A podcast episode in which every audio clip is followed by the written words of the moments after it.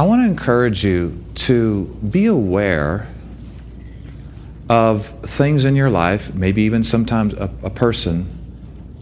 Be aware of holding on to an Isaac that the Lord's asking you to give up. I guess the first thing you'd have to do is identify what is an Isaac in my life. You know, maybe, I mean, Isaac was a blessing the Lord gave to Abraham. But how many of you realize you can never allow the blessing to become more, to, to mean more to you than the one who blessed you? You never want the creation in your life to become greater than the Creator. You never want to have something in your life that's more important to you that God gave you than Him and who gave it to you. Never let the blessing become more important than the blesser. And now, in Abraham's case, he got to the point where he was 100% willing to give his son up for the Lord. I mean, sacrifice him to the Lord. And because the Lord saw his full willingness, he, he told him to back off. You don't have to do it. A lot of times, God doesn't want you to do it, but he wants you to be willing to do it. You know what I'm talking about? This is how you can really unstick yourself from all this clutter of trying to hear from God, if you'll become 100% willing to do whatever the Lord wants you to do, give whatever He wants you to give, be whatever He wants you to be, go wherever He wants you to go, stay wherever He wants you to stay, it's a lot easier to hear from the Lord because you've gotten rid of all the, the clutter and the, the mush that's trying to mess with your life with the Lord. And so I just want to encourage you be open and, and be thinking about and praying about things in your life that the Lord may want you to give away. Now, I will say this um, a lot of times, the cure for loving something too much is give it away. Sometimes the cure for covetousness is give that thing away. It'll break something in your life, something that needs to be broken. And again, we said earlier, God's not against his people being wealthy, he's opposed to his people being covetous. covetous. And so, just we want to encourage you that all these things go in line with prosperity. Yes, we need to know it's the Lord's will that we prosper. Yes, we need to know that He takes pleasure in the prosperity of us, His servants. But there's also some principles we need to think about in this area as well. Giving, making sure we're not into covetousness, making sure things don't mean to. You know, I, I believe personally that the less things mean to you, the more God is able to add them to you. We got to hang on to these earthly things loosely. You follow? Rachel said the other day, uh, we, we like the Abraham, you know, we're, we're called to follow in the same steps of faith of our father Abraham. And, and he lived in a tent because he knew he was just passing through. He looked for a city which had foundations, whose builder and maker was God. He wasn't just looking at natural things and natural places. He, he, and we need to, in our hearts, live like we're in a tent. I mean, the Lord says something, we're not stuck to anything. We can do it. And this is another reason the Lord wants us out of debt. Right. One of the reasons He wants us out of debt, because He may want to call us somewhere that we can't go if we've got so much debt. Mm-hmm we can't realistically go because we're tied down. The Lord wants us untied, He wants us free. I mean, if He tells this church, get 50 people together, get on a plane in two weeks, fly to Romania, help the Aikens build a church, we could do it. No, we don't have all these ties, we don't have all these hindrances holding us down. Really, wealth, we're supposed to view wealth as ability to number one, get the gospel out, help people. The number one need in man's life is not physical food. And the Great Commission is not go to all the world and feed the poor. That's important. We do it as a church. We're going to up it. We're going to continue to do it. But that's not the most important thing. What happens when they get their sandwich and they're still you know in an unregenerate state? The greatest thing we can do for people is preach the gospel to them, support the preaching of the gospel, helping people in this area. And the devil fights it. I'm telling you, the devil, if you want to make Jesus happy and pleased, and the devil grieved and gnashed his teeth, believe in prosperity. Let the Lord prosper you. The enemy hates it. It pleases the Father. The Bible says in Psalm 35, verse 27, that the Lord takes pleasure in the prosperity of his servants. Go ahead and show that scripture. Psalm 35, 27. If you brought your Bible, let's, let's go ahead and start there. Psalm 35 in verse 27. You know, the Lord quickened to me that we need to go over some of the things Brother Keith shared with us. Because if we don't, they'll probably end up in our file cabinet under good sermons and they really won't be a part of our life. These words have got to get into our blood. They got to get into our attitudes. They got to get into our lifestyle to the point to where after a few weeks we're just automatically doing some of these things that the Lord instructed us to do instead of always having to look at our list and see what do I need to do today? What do I need to do today? It needs to be engrafted. It needs to get into our blood. And what brother Keith shared with us is what the Lord Jesus shared with us. It, it, surprised me a little bit what the Lord shared with us through uh, this tremendous connection we have with Him in, in partnership. But whether I think it's what we needed or not, it's what we needed. Whether you feel like it's what this church needed or not, it's what we needed. There's some people that didn't come to all three meetings because they didn't want to hear prosperity again. And it's exactly what the Lord wanted them to hear, but because they thought they didn't need to hear it, they didn't take it serious. And people that did that need to say, Thank the Lord for archives. Free downloads on the internet. Now, right now it's on live stream to download or look at, but I think Rich this week is going to put those messages up on our archives to where the messages of Keith Moore will be on the archive section as well as the live stream section.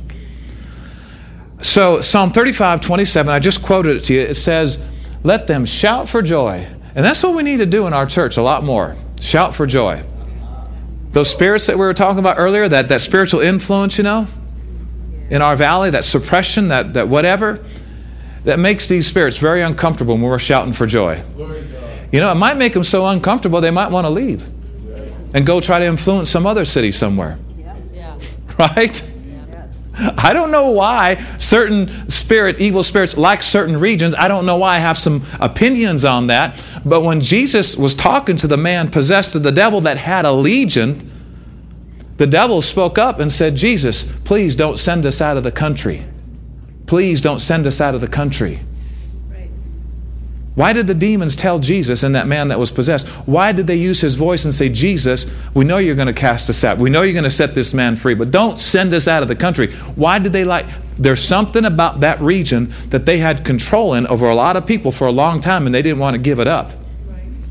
You can go to certain cities in the United States and even overseas. You can tell there's certain influences in these places, and it's not just a coincidence.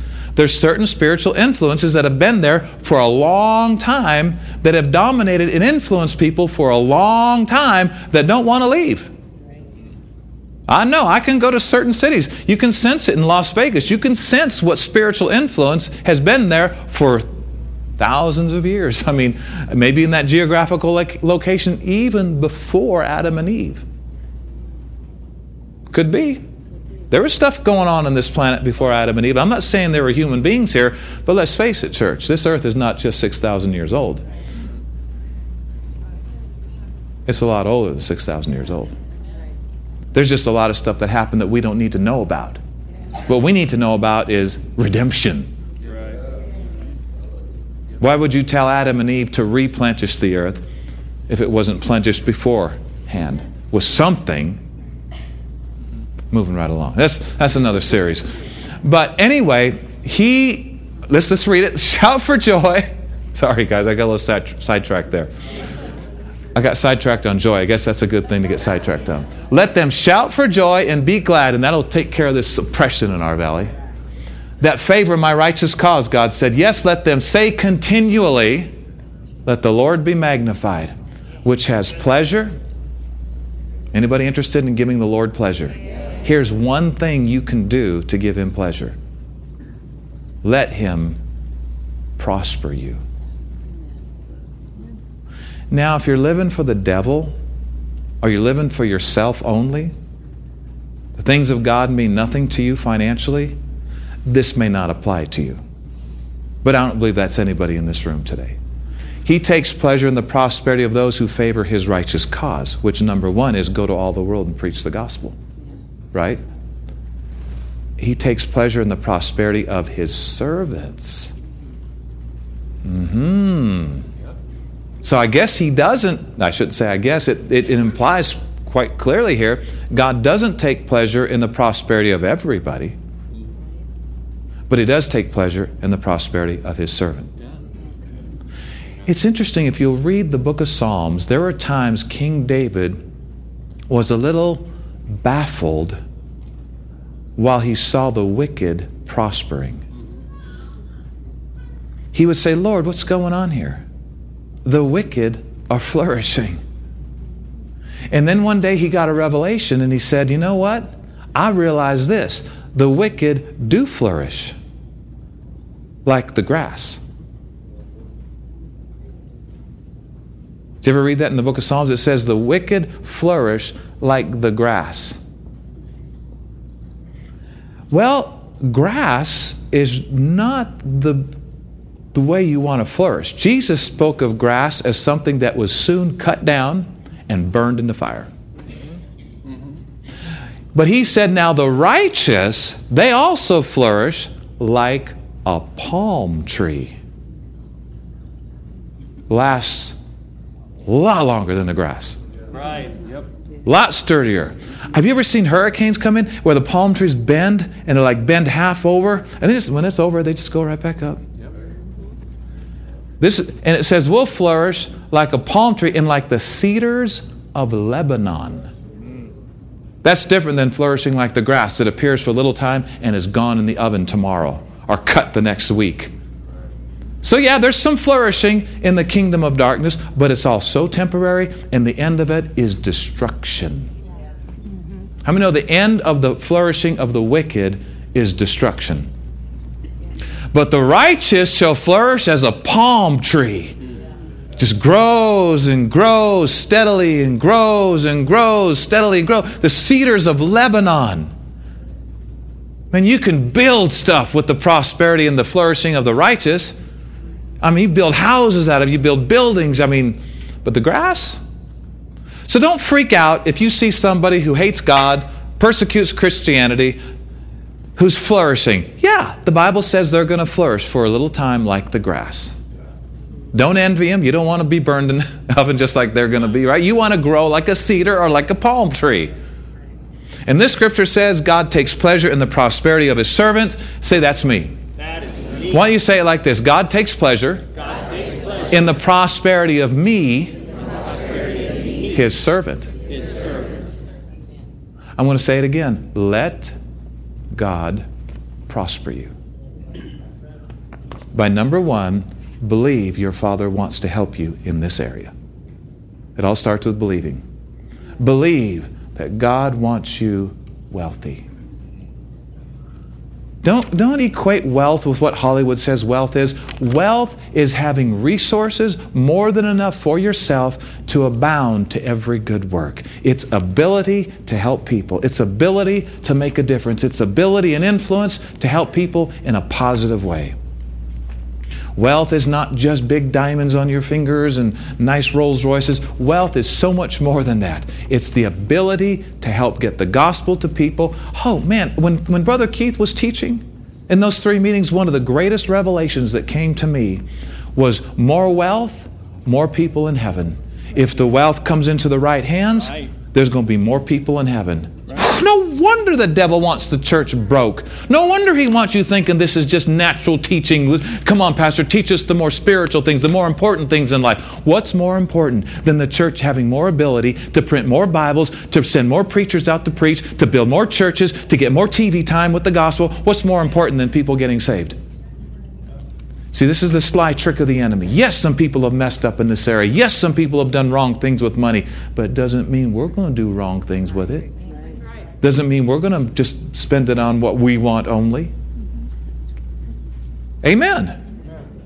Oh, some of the greatest joys of our life is when we've been had enough to bless people who didn't have something or needed something. But you know, probably the, the greatest blessing we've had is be able to write huge checks and give huge offerings in meetings like this and other meetings we've been to where their whole purpose is, is to get people saved, healed, and delivered.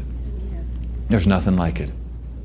That's called laying up for yourselves treasures in heaven, where moth and rust doth not corrupt, and where thieves can't break through and steal.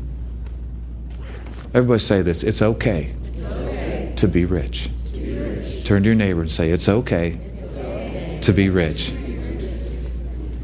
What'd you, what'd you say? But number one, you just said it's God's will for them to be rich because it is. But number two, you just said, I don't think you're a fool. Turn to 3 John, third epistle of John. Church, it's time to prosper. Have we been hindered? Some. Have we lost a few years? Yeah, but He's going to restore them. Have we been attacked? Uh huh. But one thing you need to know about your pastor I refuse to quit. I absolutely refuse to quit. If I get to looking too strong at this, Carl and I were talking about this, and I was slipping a little bit um, a while back, but um, if you get to looking too much at your age and what hasn't happened yet that you thought would have happened 20 years ago, you'll start to get sad. And you're going to start to yield to this negative spiritual influence, which is simply evil spirits that are hovering over trying to influence people. But I decided, you know, I don't care if I'm 99, I'm still believing these things and I'm still going to preach these things. I preached them when I was uh, 21 in nursing homes, just like I preached to you. I'm preaching them now. I'll be preaching. I don't retire or not retire in the natural or whatever. You never retire from serving the Lord. Don't. I'm preaching when I'm 99. Might still play a few lead solos when I'm 99 too. hey, I figure if Joshua or Caleb just got started when they were 80, why are we shutting down when we're 80? Come on, we need to break out of this world's way of thinking and quit thinking that when we get to 80, it's about over. Well, for, for one thing, Jesus changed the entire world forever in three and a half years of ministry. Right. I wonder what we can do if we're 100% sold out to the Lord for three and a half years or more. I don't think this world has yet seen what God can do through a man totally sold out to Him. Nobody's peaked out, nobody's hit the top. So, 3 John, verse 2 Beloved, I wish, that word wish in the original is pray. So, John the beloved, the apostle of the Lord, is praying above all things that you may prosper and be in health, even as your soul prospers. So, for the born again believer who's staying in the Word and, you know, living for God, the next greatest thing in the Lord's mind for His people is that they prosper. If you're born again, if your soul is prospering, you're, you're in a steady diet of the Word, you're living for God, you're advancing in the things of God, the next greatest thing, according to God, for the believer, now I know not according to a lot of people or a lot of Christians, a lot of church people, but according to God, which is what I'm more concerned about, next greatest thing is that you prosper. This is important to your Father for you to have. I mean, think if it's, the, if it's this important to the Father, it should be this important to us to want it. Now, you and I need some prosperity right now that we don't even know why we need it yet. But we're going to know in the days ahead. Right. And you're going to be glad you believe for it. So when those opportunities come, you have it. You're not having to scurry around trying to believe for it. There's some things we need to believe for now that you're going to find out why a year from now. There's some things you're going to need to have in your life, in your possession now, or in the next few months or whatever, that you're going to be glad you got because of the opportunities that come your way a year and a half to two years from now. How many know it's good to have the resources when the Lord deals with you about meeting a need? And a lot of times you got to have the resources before you even know that need's coming up. So we need to believe for things that it looks like we don't even need right now. I said we need to believe for some things that it looks like we don't even need right now because of some things that are going to come your way hurting people, opportunities to advance the gospel. Right? Are you listening? We need to believe for some, like we're saying, we're getting our lands, our buildings, our houses. What do I need with land? Well, get it and find out later. You'll find out later why you needed it. Why, why do we need houses? Plural. Get the houses if the Lord's dealing with you about it and find out later why you needed more than one. Maybe there's a life saving reason you don't even know about right now as why you need to be believing for that. And it's not easy to believe for God for things in this world that the devil's the God of. Satan's the God of this world. It's not the easiest thing in the world to believe for things in this world to come to you supernaturally. But love will motivate you to do it.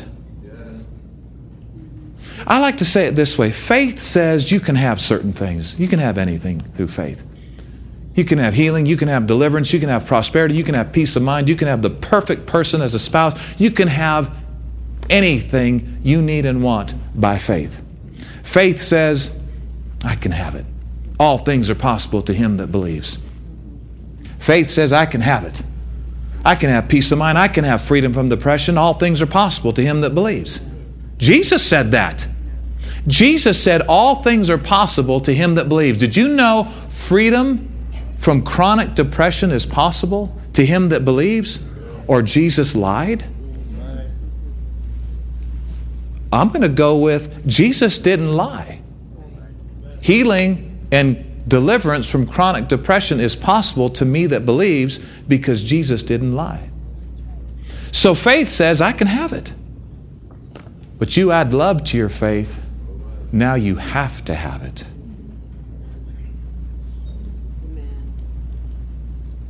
Come on, church. If you have to have it, you'll get it. I said, if you have to have it, child of God, you'll get it. Your God given abilities will rise up and you'll get it. If it's just, I can have it, I don't know if that's strong enough. But if you have to have it, as a child of God with faith, the faith of God and the love of God on the inside of you, and the, you'll get it.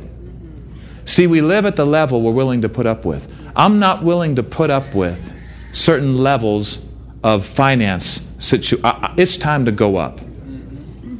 Not for, not for us personally. We need to love supporting the gospel and giving more than we even want things for ourselves.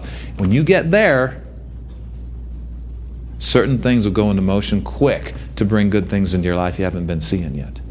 Keith and Phyllis, uh, they said that, that they can trace the breakthrough in their finances back to the day they decided to love tithing and giving more than things they wanted or needed in their vision lists and things they wanted personally.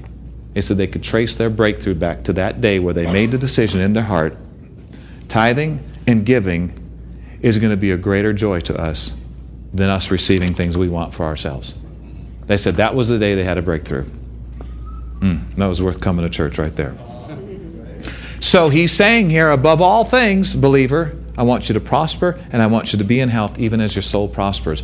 One of the reasons I wanted to read this scripture to you is because for a long time now, uh, years now, I have been praying this very prayer over this church.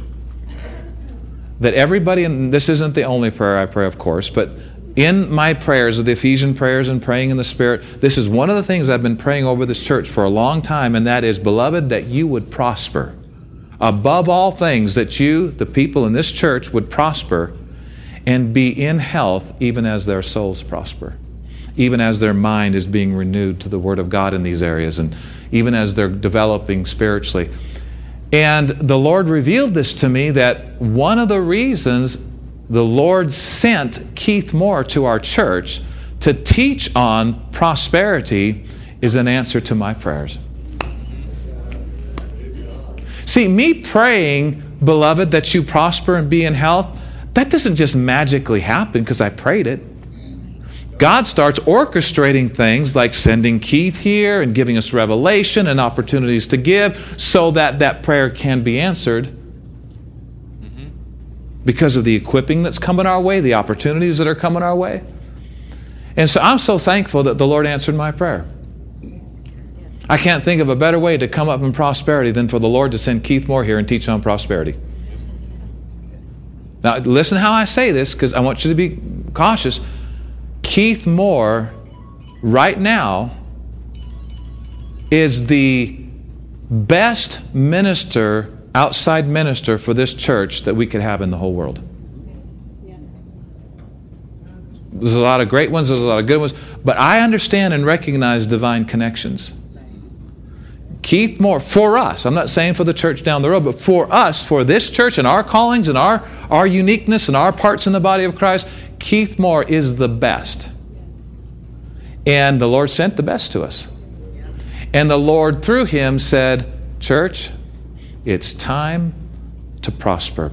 It's time to pursue. It's time to move forward in. It's time to pick up in, get going again in this area. And, and if you don't understand it all right now, just believe that there's a very serious, powerful reason for it. Do what the Lord said, and we'll find out in a few from now why He did this even more than what we realize at the moment. Mm-hmm. There's a reason He wants us to. One thing I'll tell you this the Lord's called us to take this valley. He, through Brother Keith a few years ago, he pointed to us right here on the front chair and said to me and to Carla, and of course to those that are called to help us, I've given you this valley. And we knew he meant the Grand Valley. He was flying in over. He told how he was flying in. He saw the whole valley from the air, like we have that uh, big poster in the hallway there. He saw it, and the Spirit of God spoke to him and said, I've given this valley to John and Carla and to those called to help. And he pointed at us and said, The Lord said, I've given you this valley. Lay hold on it, possess it, take it. I've given you this valley. This valley is yours. This valley is yours. Pointed to Carla, pointed to me, and we received it.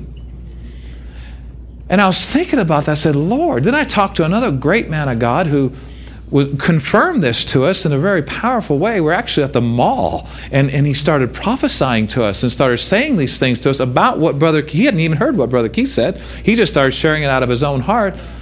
And I was real humbled and thinking, wow, Lord, okay, so I was thinking, the Lord's given us, I got thinking, the Lord gave us cities. Plural. I remember, and I immediately thought, the Lord gave that, he was teaching one day, the Lord Jesus was teaching, and he told the people, he's going to give this man 10 cities because of certain faithfulness. And this man, five cities, and this man, two cities. And I always thought that was just for the by and by. Now, I do believe there's a connection between how faithful we are on this side for what we're going to have on the other side. I guess if the Lord gives you cities on this side and you're faithful with it here, maybe you'll have some cities in the millennium. And why would he say that? And I was looking on the map, six or seven cities from uh, Mack to Palisade. Is Whitewater a city? Forgive me. Forgive me if you live in White. Is Whitewater a city? Come on, college students. Is, is it a city? Is Clifton is a city, right? Fruitvale is not. Appleton is not. Okay, they have their own zip code. I feel like Jesse Watters. He interviews all these people on the streets and they give their most crazy answers. But anyway, I, I was we were just watching the other night. This guy's interviewing people on the streets in, in New York or somewhere, and he says, "So, uh, so what? What country were we free from when we declared our independence?" And he goes, "Virginia."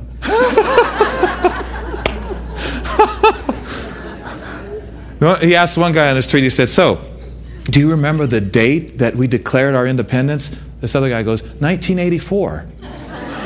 goes a little earlier than that. 1884? College students. Some of them. anyway, so the Lord's given us cities. And what he meant by that is he wants us to reach the precious people in these cities with the gospel that saves, heals, and delivers. Jesus saves, Jesus heals, Jesus delivers. Well, I got to thinking there's a lot of resources we need to get more on the ball in doing this. There's some things, you know, when this building's paid off, but even before then, if the Lord says do it, we're going to do it even before the buildings, but it's just going to help when it is.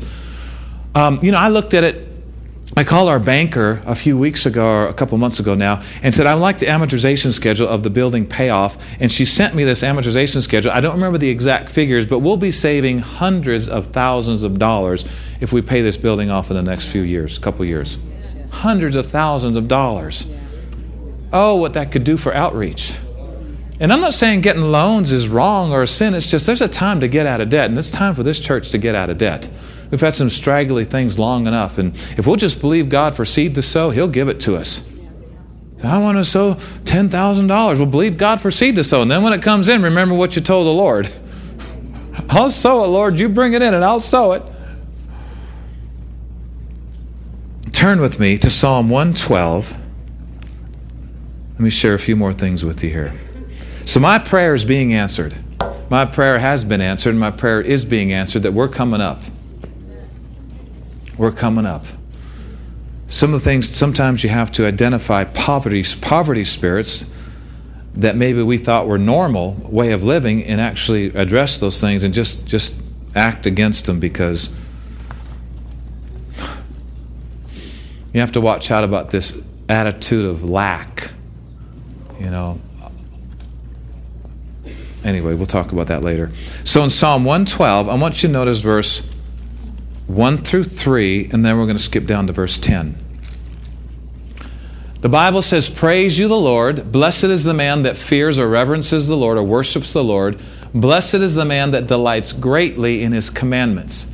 His children will be powerful on the earth. The generation of the upright shall be blessed. That's your grandkids and all. Wealth and riches shall be in your house, and his righteousness endures forever. So before we go to verse 10, Think about this prosperity must be good if it's the result of doing good. How many think delighting greatly in what the Lord wants you to do is good? Well, prosperity must be good because prosperity is the result of doing good. Right? And another thing you need to realize, church, is prosperity is not just for the super talented the, the models that look amazing, right? Prosperity is for people who take obeying the Lord seriously. You don't even have to have higher education to do that in the natural. This scripture says wealth and riches is not just for the talented, it's not just for the good looking, it's not just for those growing up in a royal family, it's not just for those who have lucky breaks, so to speak. Prosperity is for anybody who loves the Lord and wants to do His will and actually enjoys it. Right? Delight greatly in His commandments. That's different than duty only. Duty or delight? And I'm sorry, I can't teach delight into you. You're just going to have to get that from your own personal relationship with the Lord. I don't know why one person loves going to church, another person dra- drags himself to church every week. I don't know. That's something between that person and the Lord. You have to just press in and get that right your, on your own. I know this. It says the Macedonians, who gave tremendous offerings to Paul in their deep poverty, first gave themselves to the Lord and then to us by the will of God, Paul said. But the next, now look at verse 10. All right, so the devil's watching all this. Oh, these people are praising God and they're delighting in his commandments and their children are powerful on the earth and wealth and riches are in their house. What does that do to the devil? The, now, I told you we're going to go over some of the things Brother Keith shared because if we don't, they'll get away from us, church. The wicked shall see this in your life, your prosperity doing well, your children doing well, and it's going to grieve the wicked. He will gnash with his teeth and melt away. The desire of the wicked shall perish.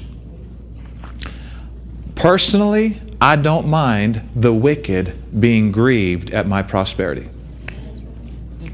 Actually, I want it. I want the wicked grieved. And the sad, the sad thing about it is there's even some church people that are not going to be happy when you get a bigger house than them. They're going to start persecuting you. There's some people that are going to write you ugly notes when you get that car you finally believed God for. I know, I've gotten them. There's going to be some people that are going to want to disown you because of certain clothes you wear and certain levels of prosperity that you've reached. It's going to make them mad, and they're going to go, They're going to gnash with their teeth. They're not going to like it. But they need to deal with it because we're going up for the Lord's sake and we're going up for the preaching of the gospel's sake, right? We're going up. Everybody in this church, I don't care where your state is right now. I don't care if you've lived on the streets, if you lived in a palace. I don't care. We're all coming up. There's an anointing on this church and it's lifting us up.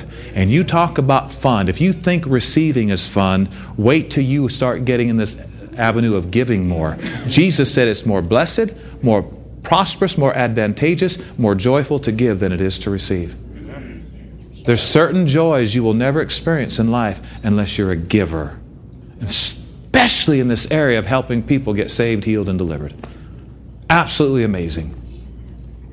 Say this we are all, we are all coming up. The Lord didn't send Brother Keith here just so we could hear a great message and say amen and stay in our same, stay in our same level of prosperity. He wants us coming up, church. He wants us coming up. Just a couple more things and we'll close. Look at 2 Corinthians chapter 9. Do you want what grieves the wicked? Yes. yeah, you do. Because it pleases the Lord that you prosper. Brother Keith mentioned two things. Now we know tithing. We've been talking about tithing. Tithing is a part of the laws of prosperity. Some people say, well, do we tithe under grace? Well, do you work under grace? Do you plant seeds in dirt under grace? Or do you just expect a harvest of corn to come up because you're under grace? See, grace helps these things to work perfectly. They don't mean we don't do anything. It means it helps what we do to work perfectly. If you read Deuteronomy 28, it didn't say you're redeemed from sowing and reaping and all these blessings are just going to float down from the sky. He said you're redeemed from sowing much and reaping little. Reaping little is a curse. You're supposed to reap much when you sow much. So in 2 Corinthians 9, in verse 6 through 10, this I say, he which sows sparingly shall reap also sparingly, and he which sows bountifully shall reap also bountifully. Most people, even you know, second graders know that. Why would he take up Holy Scripture to tell us this? He's telling us this because it works the same way when you give financially or materially to support the work of the Lord, or even other things the Lord tells you to give toward. He's telling us here that if you sow sparingly in this giving area, you can expect to reap sparingly. If you sow bountifully, you can expect to reap bountifully. Next verse tells us he's talking about giving. Every man according as he purposes in his heart, so let him give. Not grudgingly or of necessity, for God loves a cheerful giver. See, when it comes to offerings, it's more about what you're purposing in your heart. Tithing is already spelled out real clear. They knew 10% belonged to the Lord. We know that 10% is the Lord's. That's a set deal. We understand that's, that's the 10% solution that God's given to man. Offerings is a different area. You got a purpose in your heart.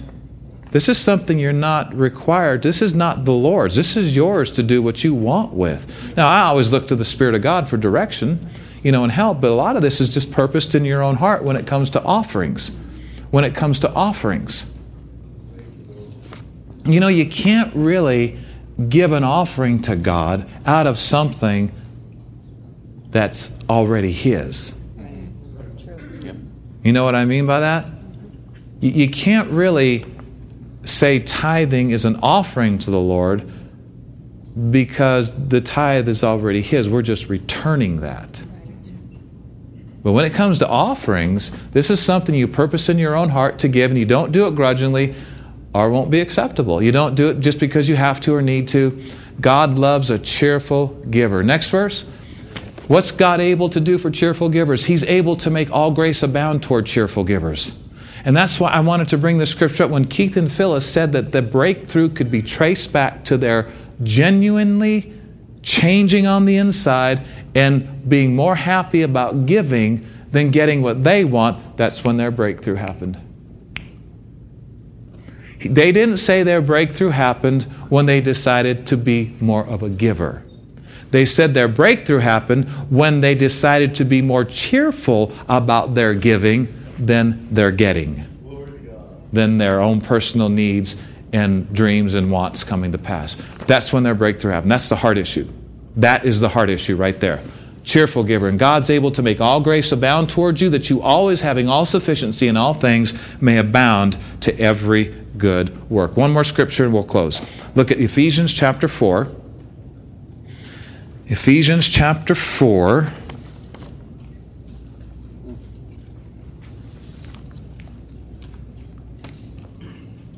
Wow, I think it's Ephesians 4. That doesn't sound right. Yeah, it's Ephesians 4. You know, church, another thing I want to say is before we read this scripture, in Haggai's day, the people were in a similar situation to a lot of church people today.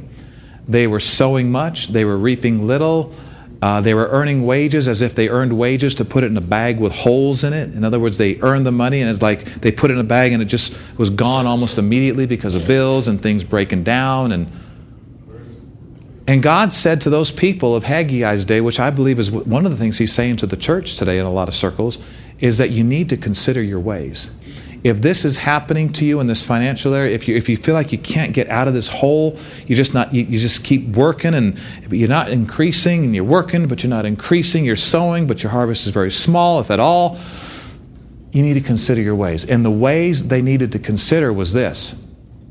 They had put their own house, their own things, their own wants and their own desires above God's things in God's house. And really, if, if you want to do it, you, you want to put Matthew 6.33 at the top of the book of Haggai because that's what the book of Haggai is all about. It's all about seeking first the kingdom of God and His righteousness, and then all these things that you need, all these things the heathen is going after, would be added to you. Nice stuff, nice cars, nice things. Again, that's ability, right? How I mean, if you got a car, you can give somebody a ride to church they could get saved in that church service. And then you can go praise the Lord for the prosperity for the car because that helps somebody get to heaven. But the whole book of Haggai is about people adjusting their priorities and adjusting their lifestyles to where the things of God and the things of the house of God were more important to them than their own things at home.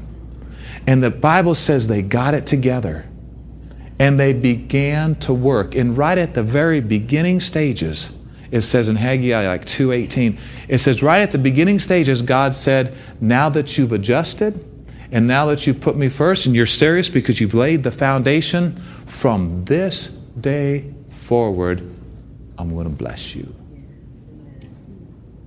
Previously, they were not blessed. They were under a curse. It's not that the Lord wanted it, they just got out from the umbrella. And the Lord was able to start blessing them, and things were changed, things were fixed. Powerful. Great book, Haggai. Real short book. You need to read it because he's going to ask you when he got to heaven if you read his book, and it'd be embarrassing if he hadn't, right? So, finally, church, let's look at Ephesians chapter 4 in verse 28. The Bible says, Let him that stole steal no more. And everybody said, Amen. Thank you, Lord. Let him that stole steal no more, but rather let him work with his hands, labor, working with his hands, the thing which is good, that he may have to give to him that needs. Now, I'm going to take you back about 15 years. When Keith Moore came to our church about 15 years ago, he taught on some of these things. And isn't it nice how patient the Lord is and how He just keeps giving us the word and giving us the word and not giving up on us and saying, okay, let's just, just try this again, let's do this again. It was about 15 years ago, and he was teaching on these things, and the Lord started giving me some prophecy for the church. And I started prophesying it out, and I think it was partly in a song, and it started to rhyme. And, and the whole prophecy was based on this God's way for his people to prosper is different than the world's way. The world's way, working and earning, working and earning, working and earning, working and earning. He said, My way for the, my people is sowing and reaping, sowing and reaping, sowing. Did you know your sowing and reaping will continue to prosper you even if this whole economy shuts down? Because sowing and reaping is spiritual and supernatural. And I like what he said here because really a lot of our earning should be seed. And you know, it may not be there overnight, but we should start progressing overnight. I know Carl and I, we, we've tried to progress. We haven't progressed as much as we hope, but we're going to catch up. If we just increased our giving 1% every year, do you know that now, now we're not quite there yet, we're close, but we're not quite there. That means 10% tithe, 30% offerings. And we live on 60% well. That's just increasing 1% a year. Did not Paul say we should abound in this grace? You know, 1% seems like nothing until 20 years goes by. Right? And so we're, we're, we've looked at actually today we're, we got a we got a financial meeting today. Me, Carla, and the Holy Ghost. We're going over a bunch of things today. We're, we're, we're getting more. The Lord said, get more serious about sowing, get more serious about reaping, and get more serious about managing what's left over. Know the state. Be diligent. Everybody say diligent. Diligent. Be diligent to know the state of your flocks. Taxes, increase, principal, interest, loans, bills, budgeting. Why? Because it's serious stuff. I mean, you, you talk about an accountant, you talk about somebody who's serious about accounting. The Lord knows every hair on our head and all the people on this planet, which one falls out, which one stays in, this new one that grows. He, you talk about an accounting system. He knows when every bird falls from the sky. He knows the number of all of our hairs hourly. He knows when three fell out and four grew in. That's a count. You know, there's something about knowing, being diligent to know the state of your finances. If budgeting is new to you, I'm sure there's plenty of helps on the internet. Quicken, QuickBooks, whatever. It's time. I mean, you, you need to know that what's coming in. This is for goat's milk. This is, this is for a bill. This is for savings. This is for, I should have said sowing first. I mean, we need to be diligent. God will prosper us when we're ready. Right. Mm-hmm. And, and get, part of these things is getting ready. God, if God turned up the increase in some people's lives right now, it'd give them migraine headaches when it comes to tax time. Are you following me? They wouldn't be in church for four months because they'd be, always be on the lake, traveling the world. Let's show the Lord we're ready, church. Can we? Let's show the Lord. And so when it comes to this working area, just realize that a lot, we're not supposed to work for a living. That's not how we live. We work for a giving. And in that giving comes the supernatural harvest that God promised. And now we live off of our harvest more than we live off of our paycheck because we've tapped into these principles that God established thousands of years ago sowing and reaping. And everybody said, Praise the Lord. Let's stand up, dearly beloved.